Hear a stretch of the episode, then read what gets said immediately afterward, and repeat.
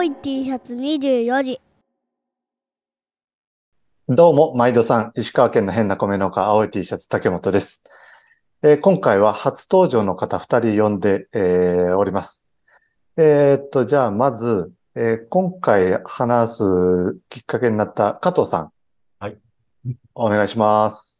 はい。えっと、三重県の桑名市というところで、えートマトを生産しております、有限会社大松農園代表取締役の加藤直也と申します。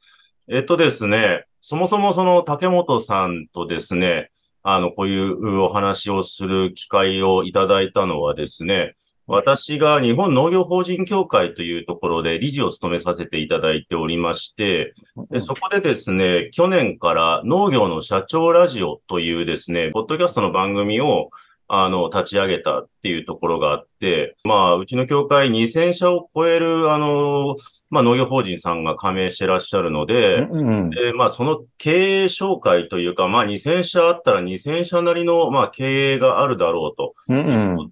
まあ、それこそ北海道から沖縄の農業経営者さんにお話聞けるから、これを、うんうんその、なんていうんですか、まずは会員サービスとして会員の方に、まあ、告知してって、えー聞いてもらいたいと。まあ、ポッドキャストなんで、まあ、いくらでも、あのーどなたでも聞けるんで、まあ、会員会の方でも、普通の、まあ、一般の農家さんでもですね、まあ、仕事しながら、あの、僕も実際そうだったんですけど、うん。うんイヤホン耳につけて、ラジオ聞いたり、ポッドキャスト聞いたりしてたんで、これ割とマッチングすんじゃねえのかって言って、うんうん。で、それで、まあ、立ち上げたわけです。で、うん。まあ、なんでこれまで、まあ僕も含めて15名の方に出演いただいたんですけれども、まあ皆さん本当面白くてですね、うんうんあの、こんな経営あるんだなとか、そういうふうに思ってまして、ただ、やっぱりその自分の MC の部分とかも含めて、それからあの、音声の質だったり、うんうん。そのテクニカルな部分をですね、これ、なんとかならんもんかいのーなんて思ってたんですけれども、うんまあ、あの、これ名前出しちゃっていいと思うんですけれども、あの、石川県の井村さんっていう有機農業をやってらっしゃる。はまあ、あの、竹本さんからすると先輩になるんですかね、い。石川先輩ね。県とはい。いうところで。うん。で、井村さんと一緒に、あの、今、日本農業法人協会で理事やらせていただいてて、この間、うんうん紹介があって、たまたま井村さんの隣の席だったんですよね。はいはいはいはい。で、そこで、あの、竹本さんってご存知ですよねってうん言って、うんで、ポッドキャストやってらっしゃるっていうことで僕も聞かせてもらってるんですけれども、うんうんちょっと、テクニカルな部分パクれねえかなと思ってんですよ。井村さん、なんとかご紹介いただけないですかね？なんて言って。うんあ、わかりましたつって。うん。あ、竹本ね、いいやつですよつって。多分、すぐ使われると思いますよ。なんておっしゃって。はでも、あの、総会終わった次の日に、あの、竹本さんにメールを送らせていただいたわけです。い。うん。それが、まあ、今回のきっかけということで、ですねあの、その前に、そう、竹本さんが、あの、だったらやりませんかなんて、できませんかなんて言って、あの、おっしゃってくださって、で、うん今日に至るというわけです。はい。はい。よろしくお願いしまよろしす。くお願いします。えっと、もう一人のゲストは、この人も初めてなんですけども、石正さんです。どうも、石原です。えっ、と、愛知県の、えっ、と、愛西市っていう、愛知県の一番西側で、トマトを今17種類ぐらいかな、を作って、あ、販売もしています。うん。で、まあ、先ほどの加藤さんとは、まあ、ほぼ隣の地域ということで、うんでしかも同じトマトということで、で、もともと栽培の方式が、あの、同じだったってこともあって、うんえっ、と、先代の時から、えーつながりがありでまあはいはいはいえっ、と、それからも、まあ、ちょくちょく、えっ、と、僕の方もお邪魔したり、あと、まあ、あの、いろいろ情報交換したりっていう中で、うんえーたまにお会いしながら刺激を受けているっていう、えー中です。で、あと、まあ、竹本くんとは、えっ、と、もう12年ぐらい前に、うわ、そんな前ですよね。うん。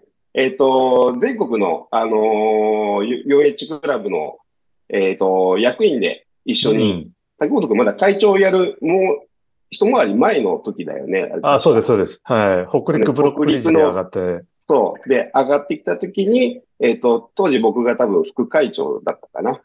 やってて。えっと、石そこで正さん会長になってましたね。僕行った時、。会長だったっけはいあ、そうだったっけうん。で、まあ、あのー一年間一緒に、えっ、と、その役員の仕事をした中っていうことです。で、最近はまあそういう役みたいなことはもう離れて、うん、えっと、地元の方で、あの、地元に根付きながら、あうんの、トマト生産したり、まあ、トマトをまあ媒体にして、いろんな方とつながりを作ったりしながら楽しく農業をしています。うん。はい。よろしくお願いします。お願いします。はい。っていう3人で、えっと、3人の G アルフィー方式、おじさん3人 G アルフィー方式で 今回お送りしたいと思います。で、誰が高見沢ですかね。みんなメガネだけど。えっとね、えっと、石正さんが会長の時、僕、北陸ブロック理事で、えー、1年で、えっと、全教、あ、4H クラブの理事っていう役を終わって、えドロップアウトしたような感じではあったんですけどね。そ うそうだね。うん。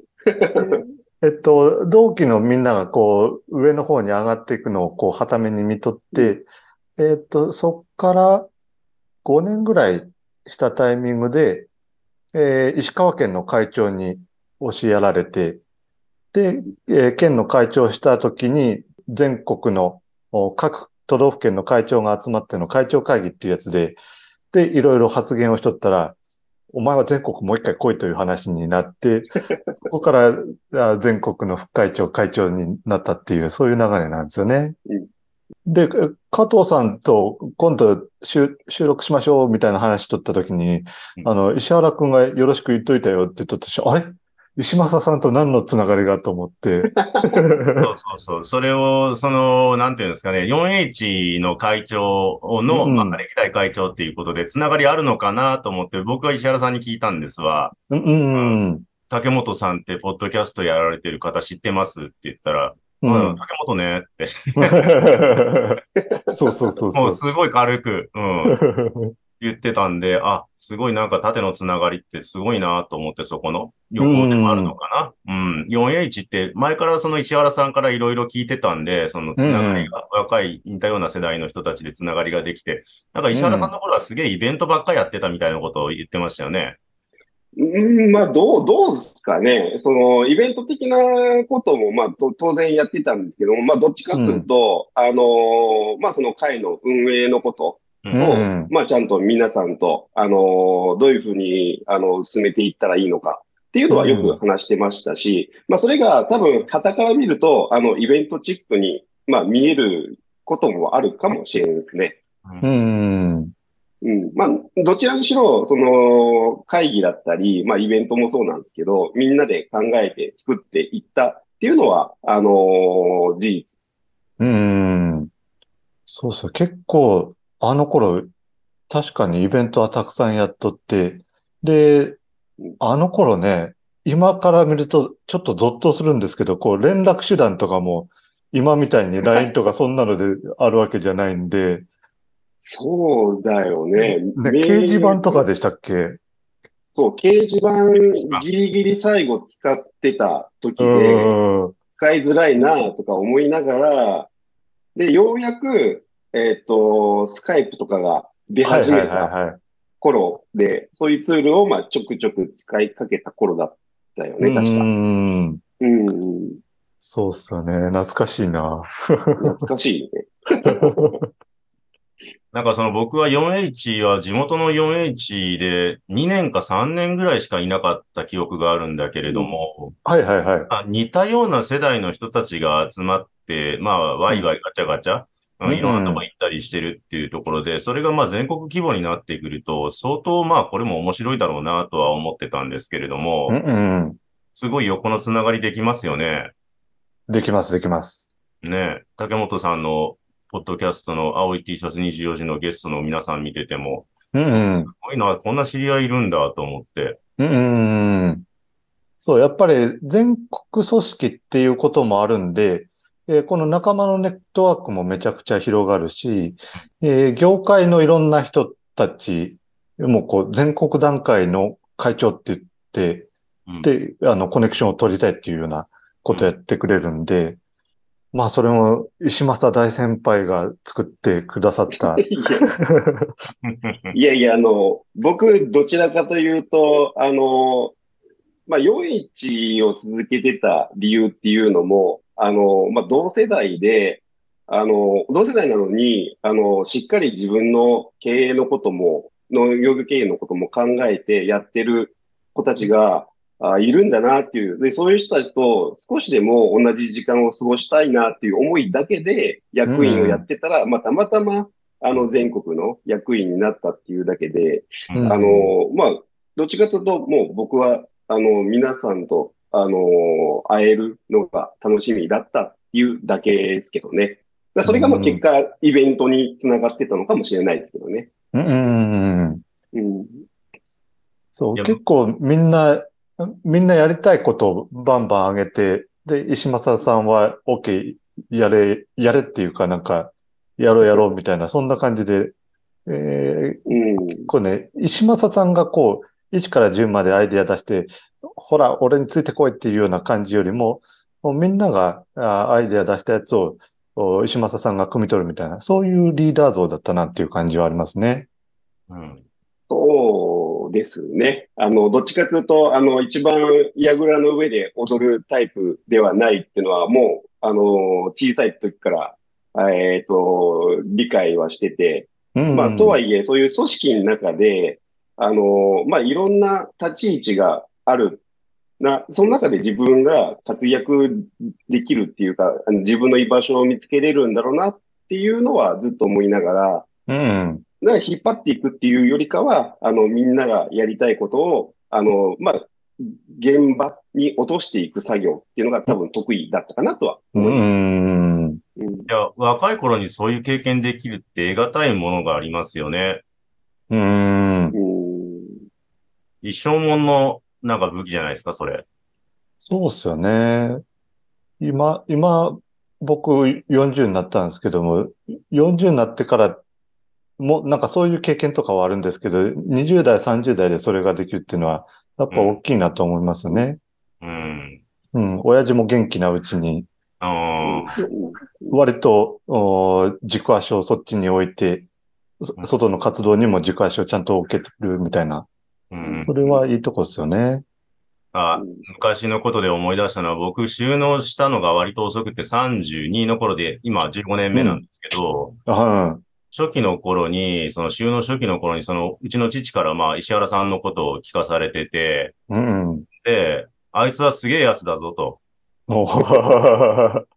おー4あの 4H クラブの会長、僕のだから 4H クラブの全国会長っていうのはどういったものかよくわかんなかったんだけど、まあ、まあ、はいはいはいみたいな感じだったけど、その時は だから全国飛び回って、ほいで、もともと、あれ、三重大の農学部ですよね。うん。まあそうですね。農学部的なところでしたね。で、はい、いマスターまで行ったんでしたっけ？や、全然行ってないですよ。普通の学部卒ですよ。あれ、そうやったのかうんななんか、あれ、うん。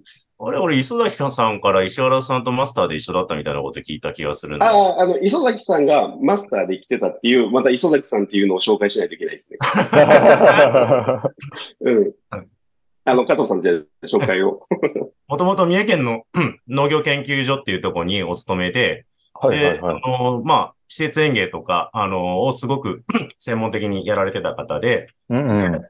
三重県の若手の農業者たちにすごい、あの、勉強会とかを準備してくださったりして、うんで、うん。あたりもすごくいいし、今転職されて農研機構で働いておら、おられる方なんですけれども、ほうほうほうほう。で、うん、そその方がの方が、たまたま、あの、僕が学部で、えっ、と、研究室にいるときに、その研究室に、えっ、と2、2年だったかな？あのーまあ、研究も兼ねて、うんあの、僕と同じ研究室に在籍されてて、あの、うんうん。知り合ったんですけど、まあたまたま学部の時に知り合ったその磯崎さんという方が、まあ、実はその園芸界では結構すごい方だったっていう、うん、へえ。ただの、あの、ご縁だなと。能力とかそんなんじゃなくて、ただの縁につながってた仲だなと思って。はい。うん。それで、うん、三重大の農学部出てるわ、4H の全国会長やってるわ、あと吉郎、また吉郎さん、また名前出しちゃった。石原さんが、えっ、と、まあ、ご自身、ご自身のところに収納される前に、えっ、と、研修に行かれてたところなんですよね。うんで、師匠、師匠ですね。そうですね、石原さんの。で、その当時は、あの、まあ、大体皆さん系統出荷、トマト農家っていうのは系統出荷がほとんどで、自分で販売してらっしゃるう農家ってほぼいなかった状況の中で、うん。まあ、直売所だったり、まあ、スーパーサントだったりとかに、まあ、出しててっていうところで、まあ、先鋭的な、まあ、栽培もさることながら、経営面でも先鋭的な、あーことをやられてたっていう方で、そこでうん研修を受けてみたいな、うわ、なんか、サイヤ人みたいなやついるな、みたいな。そういう意味で、族が。僕なんかもう本当に、あの、ドロップアウトして農業を始めた人間だから、うん。まあダメな、ダメなせがれみたいな感じで、うん、ついた中で、なんかすげえやつが近くにいるんだな、みたいな感じで思ってましたけれどもね。うん。今日はなんか石原を褒める回ですか？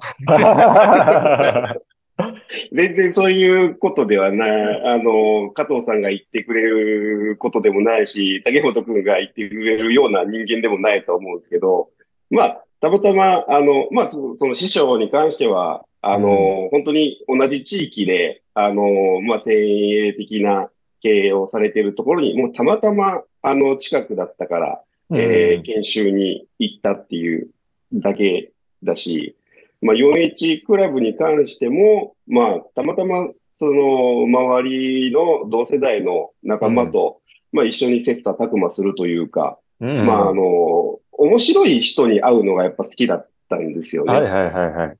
うん、で、あの、ね、まあ、先の席だったりとか、まあ、イベントのの場所だったりとかで、うんやっぱり雰囲気でわかるんですね。一言喋っただけで、あ、こいつ変なやつだ、面白い。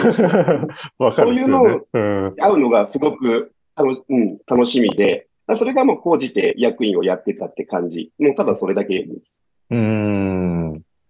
結構ね、愛知は会長肌の人が多いんですよね。うん。多い。結果多かったね。ううん。ん。僕の前の会長の倉橋くんも愛知やし、えーその前の前の鈴木さんもそうやし、うんうん愛知多いなっていう感じだよね。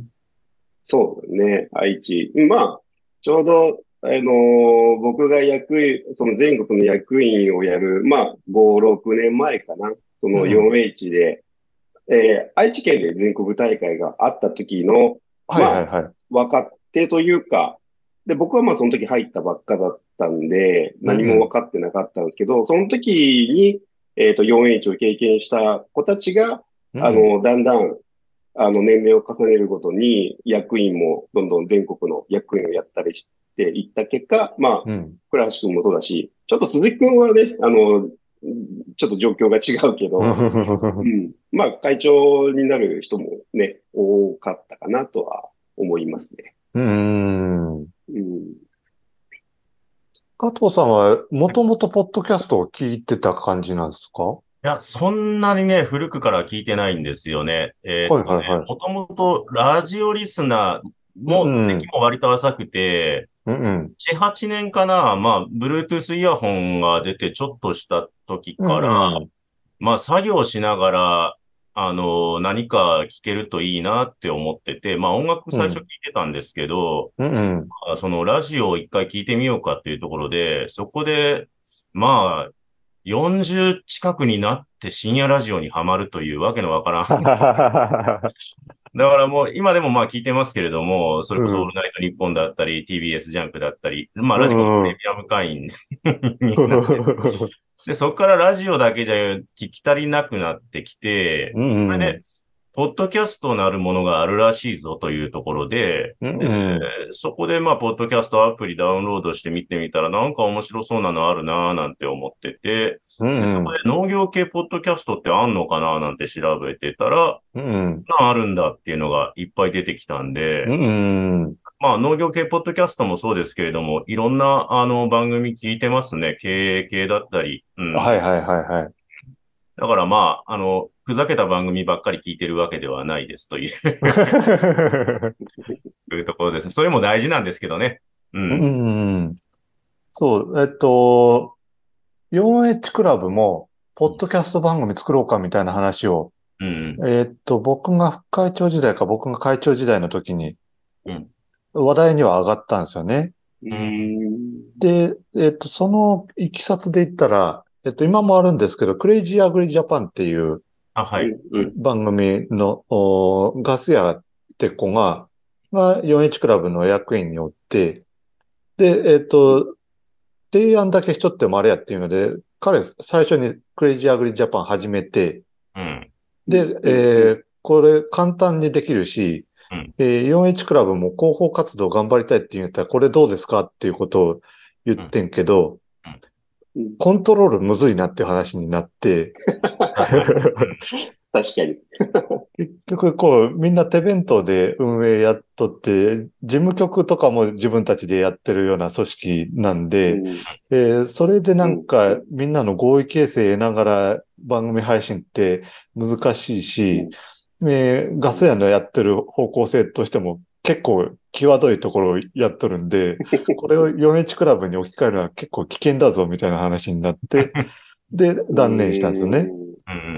で、えっ、と、僕自身は結構それ残念に思っとって、えっ、と、こう 4H クラブ員の中でも全国組織はみたいな、そんな末端のクラブ員とかも結構おったりして、えーえっと、全国大会の納社会っていう全国大会に来た子は漏れなくこう熱量をに感化されて 4H クラブいいなっていうことを実感してくれるんやけど、そこに行くまでのハードルって結構高くって、えーっと、来てもらえばわかるけども、なかなか来てもらえないみたいな。うん。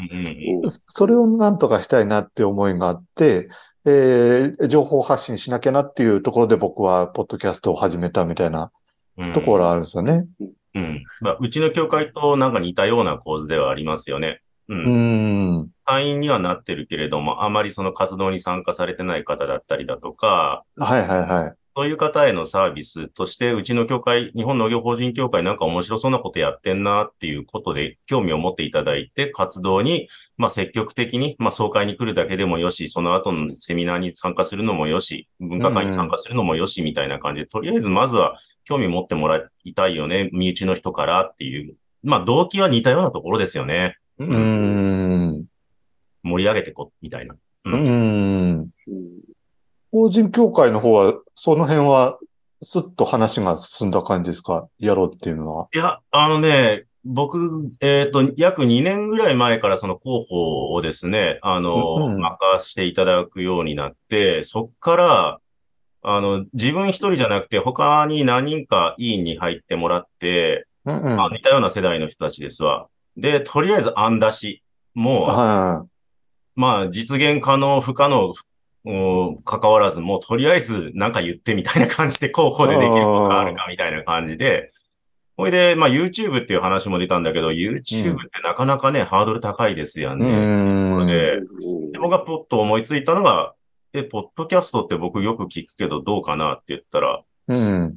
それよくねっすかみたいな感じで、うん。お。話が進んでってっていう。で、それが結局、だから、1年半近くかかりましたね。あ 形を決めるまでに。で、そプロトタイプ作ってみて、で、みんなで、うんあ、いいじゃん、いいじゃん、なんて言って。うん。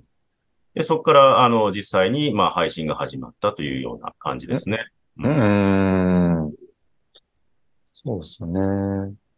で、えっと、基本的に運営は自前でやってる感じですよね。、それがですね、まあ、あの、うちの教会、まあ、一応お金はある教会ではないんですけど、こんなこと言うと怒られるから、予算的に、予算的にもやっぱり縛りがあるんですが、一応その編集とか、あの、プロット書きなんかは外注でやってもらってるんです。うん。はいはいはいはいうん。で、まあ、一回目ヒアリングっていうのをやって、うん。で、まあ、ざーっとそのお話ししていただくと、経営者の方のこれまでの人生だったりだとか、それから今の経営がどうだったりだとか、うんその中で、えっ、と、一番わかりやすいというか、スムーズにいくような風に、まあ、あの、進行表と言われるものなんですけれども、うん A4、4枚か5枚ぐらいにまとめていただいて。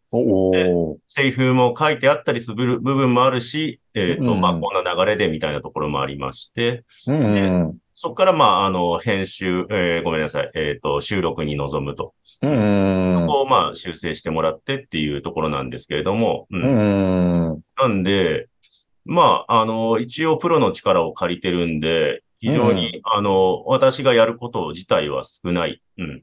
ええなるほどね。うん。ヒアリングと MC ぐらいですね。MC もまあ他の方にお任せすることもありますし、うんうんうんうんその委員の方に出ていただきたい人いるって言って、そしたら、うんあ、俺この人の話聞いてみたいんだよね、つったら、じゃあ、あの、MC もお願いします、みたいな感じで。うんう。ーん。うん。で、最初の頃は自分の声を聞くのが苦痛で苦痛でしたわかりますね。ね。あとその MC のこの回し方の下手さ加減に、まあ本当に辟易として、これ俺なんとかうまいこともうちょっと掘り下げられたのになとか思いながら。ここめっちゃ早口になってなんかめっちゃ回そうとしてる感あるやんみたいな感じで、それも嫌で嫌でしょうがなくて、ただ、あの、他の方に MC をやっていただいた回を聞いたら、あれ、うちの番組結構面白いな、いいことやってんな、なんて思えてきて、うん。うん。客観的に見れたというか、うん。うん。そこからちょっと聞き方が変わってきて、で、まあ自分の MC に突っ込んだりだとか、まあ、まずかったなとか思うところもそうなんですけれども、もうちょっと俯瞰してその自分の番組を聞けるようになったっていうのがあったんで、うん。まあ皆さん、聞いていただいている皆さんにとって腕が上がったかどうかはわからないかもしれませんが、自分の中ではちょっとやっぱり経験値上がって、多少は自分も上手くなったんじゃないかな。いや、ここで満足してるんじゃねえぞ、俺、みたいな感じで やってますね。うん。うん。な、最初か、最初聞いた時も、もうなんか、結構経験ある方なんかなと思って聞いてましたけどね、僕は。いや、それね、よくおっしゃっていただくんですけれども、うん初めて事だし、まああとうん自分が、あの、昔演劇やってたんですよね、東京で。うん、うん、10年ちょっと、あの、これも農業の社長ラジオで、私が、あの、出させてもらってる回聞いていただければわかるんですけれども、はまあ演劇を東京で10年ちょっとやってて、そこでまあ、ある程度その、表舞台みたいなことは、の立ち方というか、そういうのは分かってたつもりですんで、うん、うん。なんでそういうノウハウと言いますかね、うん、は、うん、わかりますね。だから、えっ、と、うん、簡単な話で言うと、例えばうんヒアリングと収録で同じ話をしたり聞いたりするわけじゃないですか。はい、はい、はい、はい。その時に、え、そうなんですか？っていうことって、やっぱり経験のない方って、すごく、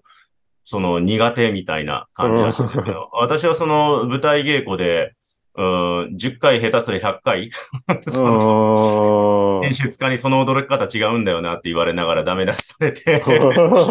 やってきた人間なんで、うん、そこに別に、あの、抵抗はないというか、スムーズに入れるんああ、なるほどね。と。思いますが、うん。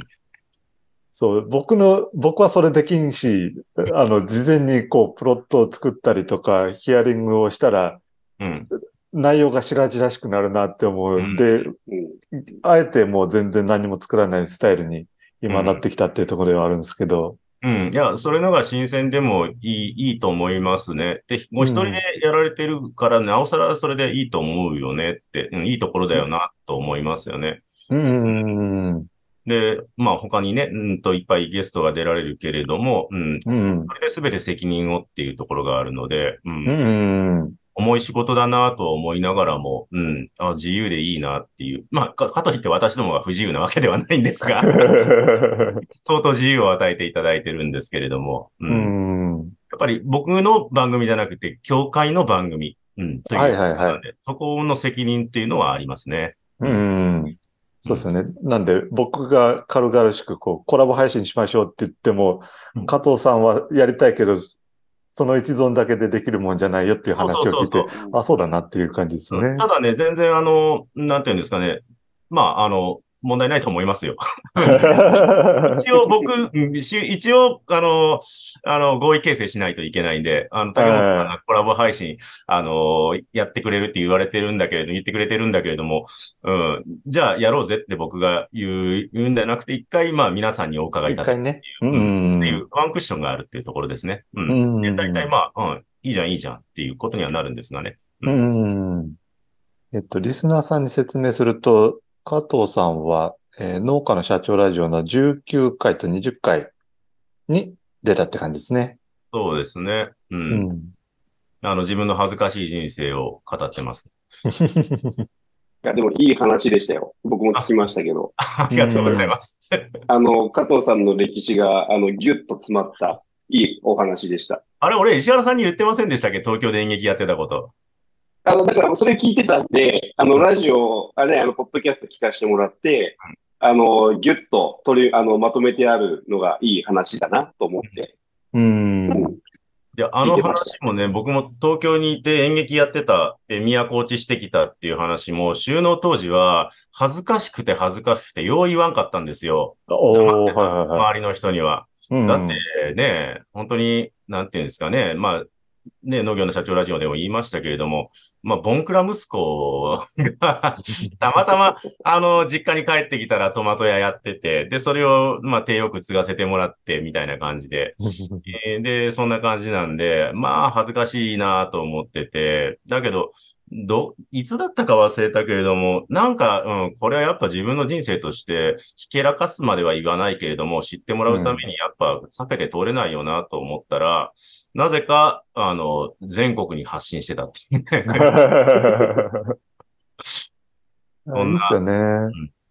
え実際こう、あの、だまあ、法人協会で、で、ゲストに出るような人なら、あちこちで話す機会がある人ではあるとは思うんですけどうん、けどやっぱり、あの、法人協会という冠がついてる番組っていうこともあって、えーしっかりとした番組っていう感じもあり、うん。えー僕らこう、農系ポッドキャストの界隈の中でも、こうガチ勢が来たぞみたいな、マジで。ざわざわしてるみたいな。いや、僕実は初期の頃はあんまりそう思われたくない。だから日本農業法人協会って硬いじゃないですか。名前から。まあそうですよね。うん。で、なんかすごい背広着たおじさんたちがなんか難しいこと喋ってるっていうイメージが、ひょっとしたら皆さんの中であるんじゃないかなと思って、うん。なんかその、ある程度笑えるような番組作りしたかったんですけど、うん。人笑かすのっていっちゃ難しいなと思って。うん。だから笑かそうとするとか面白くしようとすると、これもう実際演劇でもそうなんだけども、やろうとするとダメになるみたいな ところがあってはいはいはいはいはい。今、粛々とじゃないですけれども、あその皆さんの経営をお伝えするうことを、まず頭に入れていくよううんなところでやってますね。ううんん。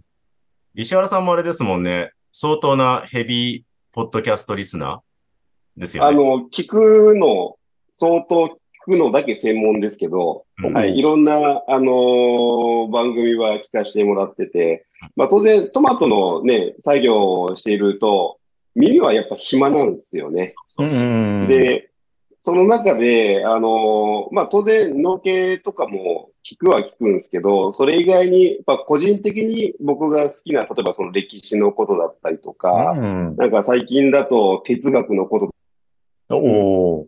そういうのは、うん、あの、なるべく仕事してる間は聞くようにしてますね。うん。そうねいつから、いつから聞いてます？石原さん。いつからだろうここ3、4年かな？ポッドキャストは。うん。うん、聞いてる、うん、3、4年。それこそ、竹本くんが、あの、番組始めるちょっと前ぐらいからうん。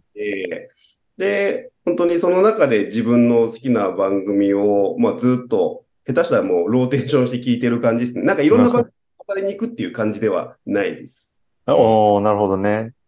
そう、農系ポッドキャストっていうくくりができたのが、うんどうかな ?2020 年末か2021年頭ぐらいかな、うんっていう感じで、それまではなんか、うーんと、数少ないポッドキャスト番組の何個かっていう感じだったんですけど、僕始めたのが2020年の7月ぐらいで、2020年になってからなんかポコポコポコっとうん増えていったんですよね。うん。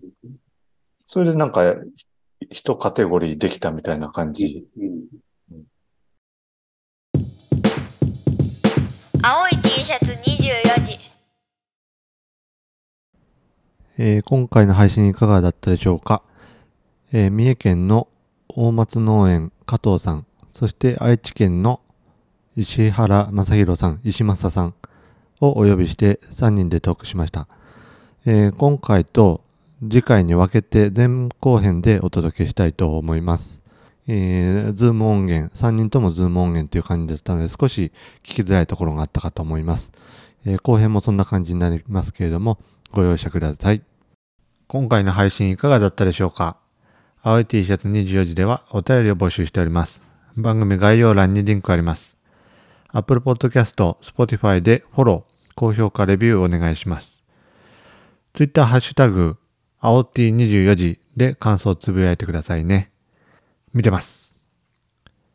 それでは今回はここまで。ほんならまた。